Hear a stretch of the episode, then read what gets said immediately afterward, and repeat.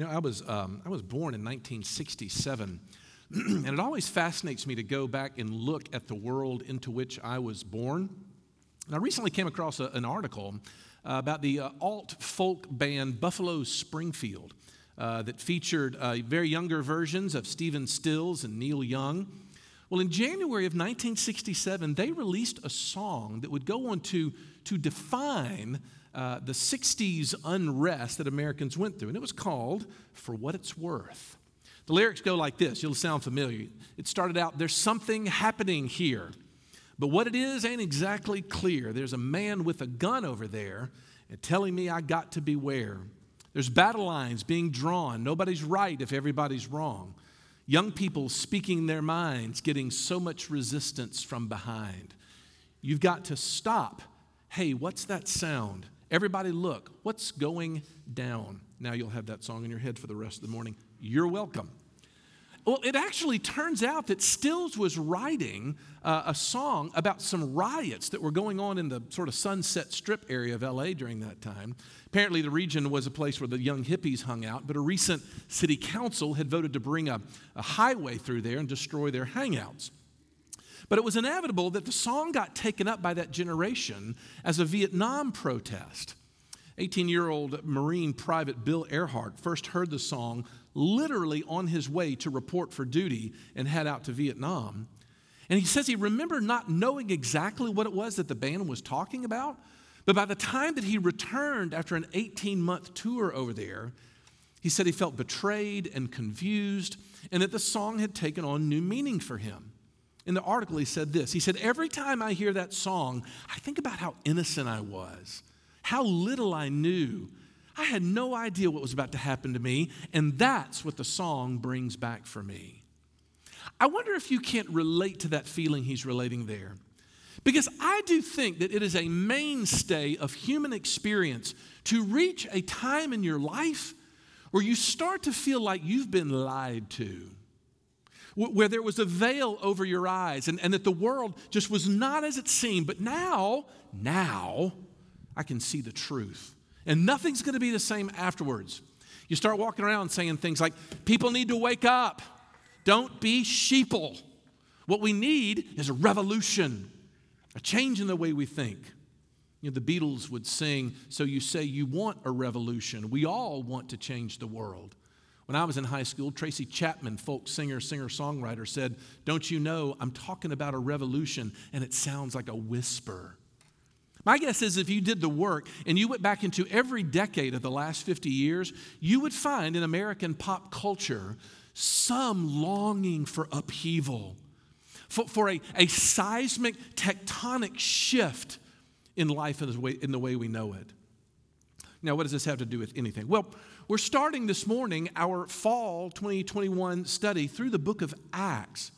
And I hope by now you're getting used to sort of my method that whenever we study these books, I feel it's so helpful to get the 50,000 foot perspective on the book to see what it's all about. And I want to submit to you this morning that the message of the book of Acts is about starting a revolution. And it's revolutionary in its message. The book, of course, is written by our friend Dr. Luke we were able to study through the Gospel of Luke just a couple of years ago. And you may be interested to find out that the book of Acts is actually the second part of that work. Look at verse 1. He says, In the first book, O Theophilus, I dealt with all that Jesus began to do and teach. Theophilus, right, you remember, was the same addressee uh, from those first few verses of the Gospel of Luke. So originally, Luke and Acts were intended to be a one unified work together. But focus on how Luke says it. What he says is, in my prior work, the Gospel of Luke, was about what Jesus began to do and teach. The implication is he's still at it. Jesus is still marching on. But here's the twist. After chapter one, though, of, of Acts, that we'll talk about next week, Jesus is no longer bodily present. That is, he leaves. The question then is how can Jesus continue to bring about this powerful revolution of both souls and societies when he's not physically there? The book of Acts is an answer to that question. So this morning I want to look at the book as a whole and consider how we're going to ask that question. Because what I think you're going to see in this entire book is what you have is the dynamic activity of each member of the Trinity as the early church was forged and planted. Father, Son, and Holy Spirit all working together in a perfect weaving of intentions to mount this, this most profound revolutionary movement that humankind has ever known and ever will know. That's the premise. Look, we've spent three years at CPC looking through our identity. We're now ready to turn to then what our mission is in this community. What is it that we're hoping to accomplish? The book of Acts shows us that what we are doing is, is we are participating with the triune God in his mission in the world. And for that reason, we can look at this whole thing under three headings. We can see, first of all, God directing, we see the kingdom advanced, and finally, we see Jesus continued. Let's look at that first one God directing. Look, the first thing that you're going to notice, if you do a nonstop read through the book of Acts, is just how much of the book has God's sovereignty. And I mean God's explicit sovereignty behind everything that happens. He is the primary actor in this early Christian history. Let me just give you a quick sample. Acts 2:23, we're going to find Peter preaching a sermon in the midst of which in verse 23 he says this, this Jesus delivered up according to the definite plan and foreknowledge of God, you crucified and killed by the hands of lawless men. God raised him up. Did you hear that? Everything that happened with Jesus, including his death and execution, was what God wanted to happen. It was all part of his plan, even it was caused by him. And, not but, it was you who crucified and killed him, Peter says. Hmm. You go to Acts chapter 4, and you have Peter praying at that point, saying, Truly, in this city there were gathered together against your holy servant Jesus, whom you anointed, both Herod and Pontius Pilate, along with the Gentiles and the people of Israel, to do whatever your hand and your plan had predestined to take place. Did you catch that? It's hard to miss, isn't it? The people did whatever God had predestined to take place. Acts 17:31 we find Paul talking uh, and interacting in his day when he said he has fixed a day on which he will judge the world in righteousness by a man whom he has appointed and of this has given assurance to all by raising him from the dead. The day in which the world will be judged Paul says was fixed. It was fixed by God and it was his power who raised Jesus from the dead. And here's the deal. I could multiply these examples on and on, but the point should be clear. These earliest believing people understood all of their actions in evangelizing and church planting as something that God was doing in His sovereignty. And, not but, they saw themselves as vital to the execution of that plan. There was no conflict between them. But I hope that you see the tension between those two beliefs, don't you? Look, on the one hand, when you read Scripture, that God is sovereign over every single that, thing that happens, you think to yourself oftentimes, if that's true, then why would we bother with the effort? This is kind of the age old question, right? Like, well, if God already knows what I'm going to pray, then why should I pray? And of course, there's a long history of Bible teachers who have gone to great lengths to sort of make these passages not say what they clearly do say because they're afraid that if they teach it, God's people will grow inactive, will turn into, as we are known, the frozen chosen. It's never a funny joke. I don't know why I even say it anymore.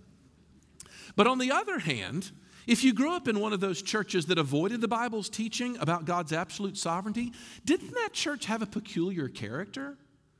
A number of years ago, there was a young lady who came to our church who grew up in a setting like that. And I remember her saying to me afterwards, she was like, You know, I feel like in where I grew up, the church was constantly talking about what I was doing and what I was supposed to do.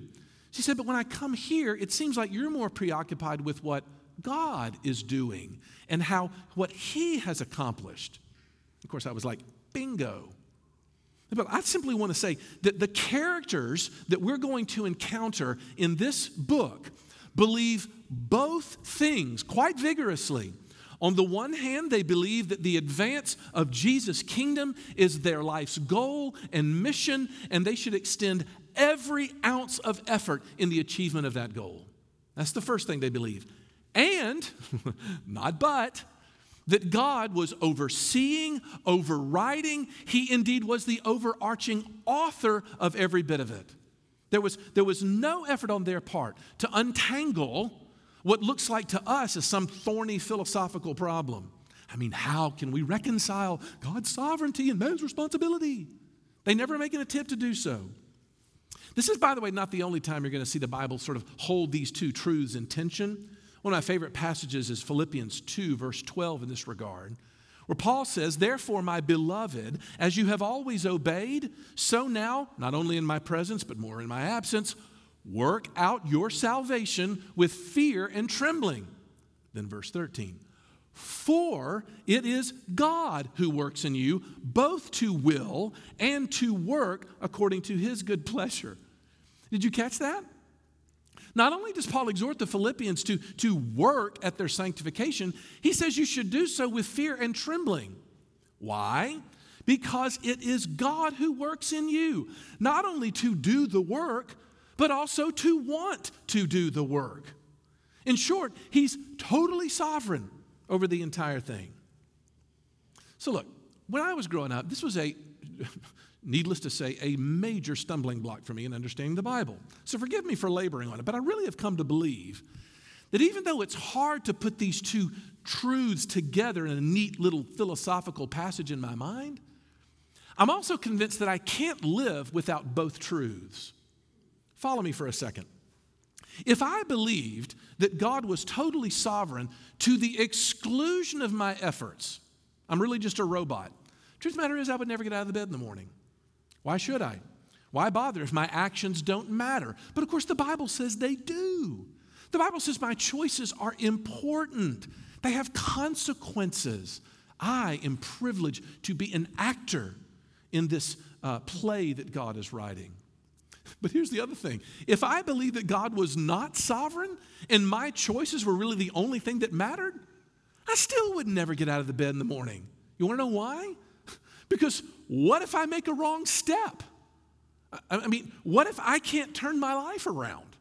Uh, what if I'm stuck in, this sort of a trap of my own stupidity? No, the truth is, I need both of these truths operating in perfect tension with one another if I'm ever going to make any progress in this life. I had a friend of mine pose me a question a number of years ago. We were having a conversation about a book that the, the first time that I was reading through, The Lord of the Rings, uh, the J.R.R. Tolkien classic. And at one point he asked me a question. He said, Look, you could frame it this way, Les. He said, Who is it that makes the decision to throw the ring of power into the fires of Mount Doom? Is it Frodo, the hobbit, or is it J.R.R. Tolkien? And as we talked, we began to realize well, the answer to that question is it depends on whose perspective you're looking at. If I'm looking at the perspective of the author of all things, of course it was Tolkien who caused it.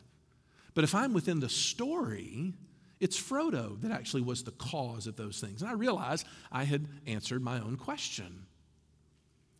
Look, wh- why would we belabor this point? Here's the reason. Because if we are hoping to extend ourselves into any measure of mission into this world, there is nothing like the sovereignty of God to create stability in that mission.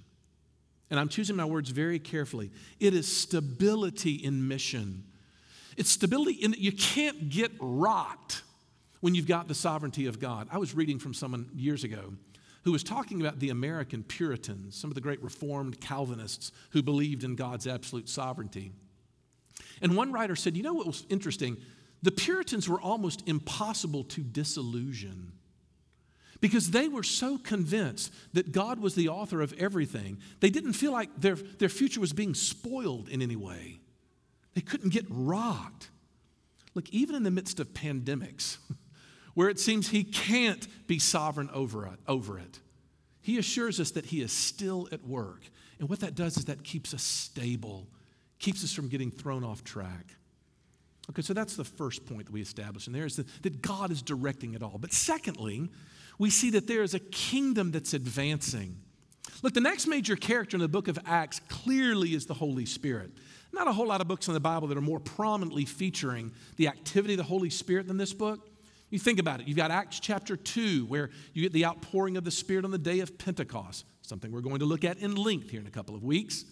You get to Acts chapter 4, and the Spirit shows up and gives boldness to the believers that are gathered there as they, what, continue to speak the Word of God. You're going to find in Acts chapter 10 when Peter shows up with Cornelius, and we have the great Gentile Pentecost, that the new believers begin to speak in, in, in languages that they never grew up learning. Finally, throughout all of Paul's missionary journeys, he's constantly leaning on the guidance of the Holy Spirit to know what path he's supposed to take. In other words, what you're going to find is, is that the Spirit is the active agent of the whole book. And again, we're going to do a bunch of deep dives on the Holy Spirit this semester, but, but oftentimes people miss the fact that the Holy Spirit is also the active agent of the Trinity itself. Father and Son, in our view of the Trinity, work in perfect coordination with one another, but it is the Spirit who executes their will. And if something, therefore, is happening to you, spiritually speaking, that is, you start to feel like you need to discover, or you are considering, or maybe you're making application to Bible truth. The book of Acts is going to teach you that's the Holy Spirit that's doing that. That's the only reason why you would have that thought or that inclination, is because the Spirit was moving. Now look, an honest confession here. I think for most people, when they jump into the book of Acts, it's easy to get distracted by the extraordinary experiences that the, these people had when the Spirit showed up. And we kind of love those fireworks, right? We love arguing about it. Uh, you know, the people that were miraculous healed and they grew up speaking in tongues that they didn't grow up learning. What does that mean? But, but but if you get distracted by that, you'll oftentimes miss that there is a far more prominent, what we might call ordinary, and it's not so ordinary, way in which the Spirit mostly works, and it's going to surprise you. Because almost every time in the book of Acts where you see this major outpouring of the Spirit, do you know what it happens in the midst of? Preaching. Now, look, I realize that this 28 minutes is most of the time where you're like, are we almost there yet? Are we going to do this now? But in the Bible's estimation, this activity that God's people have been engaged in for 2,000 years is where the Spirit shows up. It's undeniable. Crazy things happen in Pentecost after a 22 verse sermon that Peter preaches. Again, in Solomon's colonnade in chapter 3, you get the same outpouring. The deacon, Stephen, the first Christian martyr in, in Acts chapter 7, he preaches a long sermon where there's a huge outpouring of the Spirit. You even get the same thing happen to Peter when he goes to Cornelius' house and they start to speak in tongues. I mean, the whole book of Acts, if you think about it, ends with a description of what the Apostle Paul was doing.